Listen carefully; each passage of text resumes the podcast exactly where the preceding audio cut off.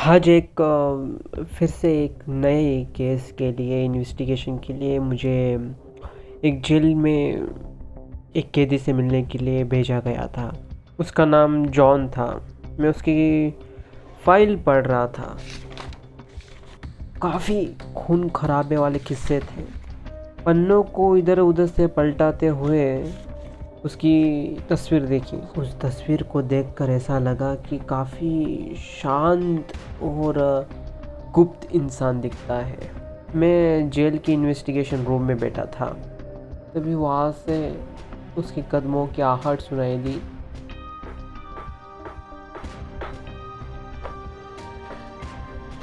उसका कद रूप देखकर मेरी अंदर की आत्मा बैठ गई। हाइट उसकी छः फुट पाँच इंच और शरीर पहाड़ जैसा उसका शरीर था। मैं करीब दस सेकंड तक उससे ही घूरता रहा।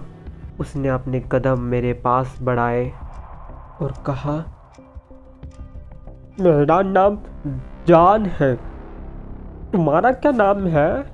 बाहर से उसका शरीर एक हट्टे कट्टे नौजवान की तरह था और अंदर से वो बिल्कुल बच्चे की तरह बर्ताव कर रहा था।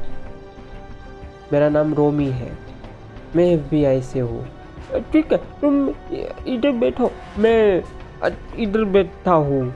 वो ठीक मेरे सामने चेयर पे बैठा था और मैं उसके ठीक ऑपोजिट डायरेक्शन में। और थके हुए हो तुम? हाँ तुम्हें कैसे पता चला? यहाँ आने का रास्ता तो आसान है मगर बड़ा लंबा है। बताइए मैं आपकी कैसे मदद कर सकता हूँ? ओके तो मैं एक स्टूडेंट हूँ जो ट्रेनिंग पीरियड में है अभी तक और uh, मुझे psycho minds and killer pattern को समझना अच्छा लगता है और आपने ब्रेकफास्ट किया? हाँ। क्या? आ, नहीं नहीं आ, कौन सा सैंडविच खाना पसंद करेंगे आप? जॉन मुझे बीच बीच में टोक रहा था और अपनी ही बात मनवाने की कोशिश कर रहा था। मैंने साफ़ साफ़ कह दिया उसे, नहीं, मुझे नहीं खाना। आप वेज सैंडविच खाएँगे क्या? नहीं, मुझे भूख नहीं है, मुझे नहीं खाना। मैं हम दोनों के लिए ऑमलेट सैंडविच मंगाता हूँ। यहाँ बहुत अच्छा सा बनता है। जॉन सीधा उठ के दरवाजे के पास गया और उसने ज़ोर से चिल्ला कर कहा कि, दो एक सैंडविच। और फिर से आकर चेयर पे बैठ गया। हम दोनों ने सैंडविच खाया। मेरी इन सबसे काफ़ी अच्छी बनती है। तो तुम्हें यहाँ के गार्ड्स पसंद है? दरअसल उन्हें मैं पसंद हूँ। अच्छा ठीक है। तुम कुछ अपने बारे में आइडिया बता रहे थे ना?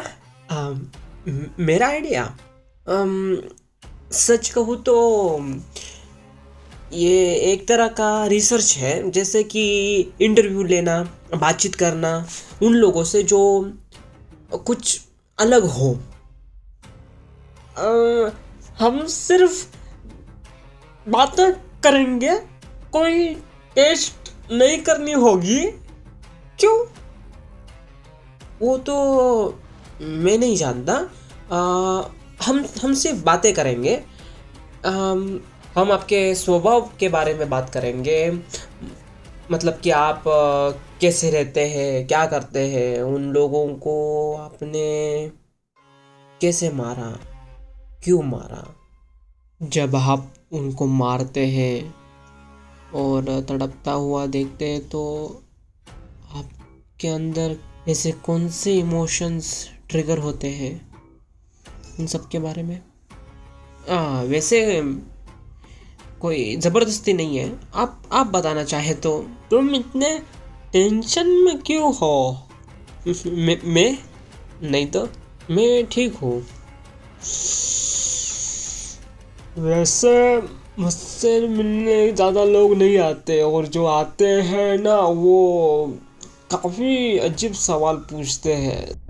लोगों को काटना इतना आसान नहीं है। बड़ा सोच समझ के नाप तोल के काटना होता है। मैं इन सारी बातों को अपनी डायरी में नोट कर रहा था। मेरे पिताजी आम इंसान थे मिडिल क्लास फैमिली थी हमारी। आम सी ज़िंदगी थी अच्छा परिवार था।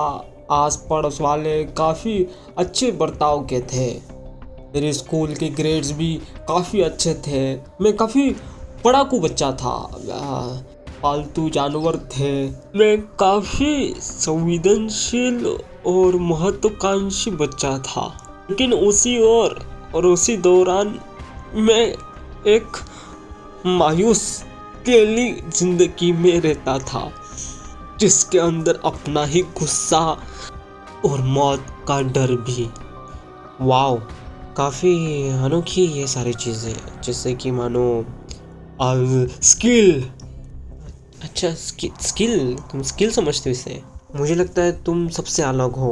तुम्हारा तरीका लोगों को मारने का सीक्वेंस किलर जैसा है। सीक्वेंस किलर मतलब? हाँ जो अपना पैटर्न फॉलो करते हैं और हर रोज़ हत्या करते हैं। मैं उन्हें सीक्वेंस किलर बुलाता हूँ। तो फिर मेरे जैसे तो कई सारे हैं। तुम उन्हें भी ऐसे ही बुलाओगे क्या? तुम्हारे जैसे।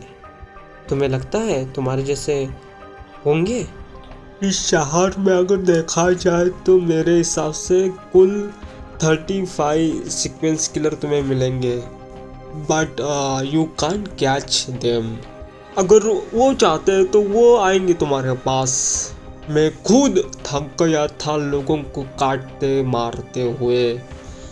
पर पुलिस मुझे पकड़ नहीं पाई। मैंने तो खुद सरेंडर किया।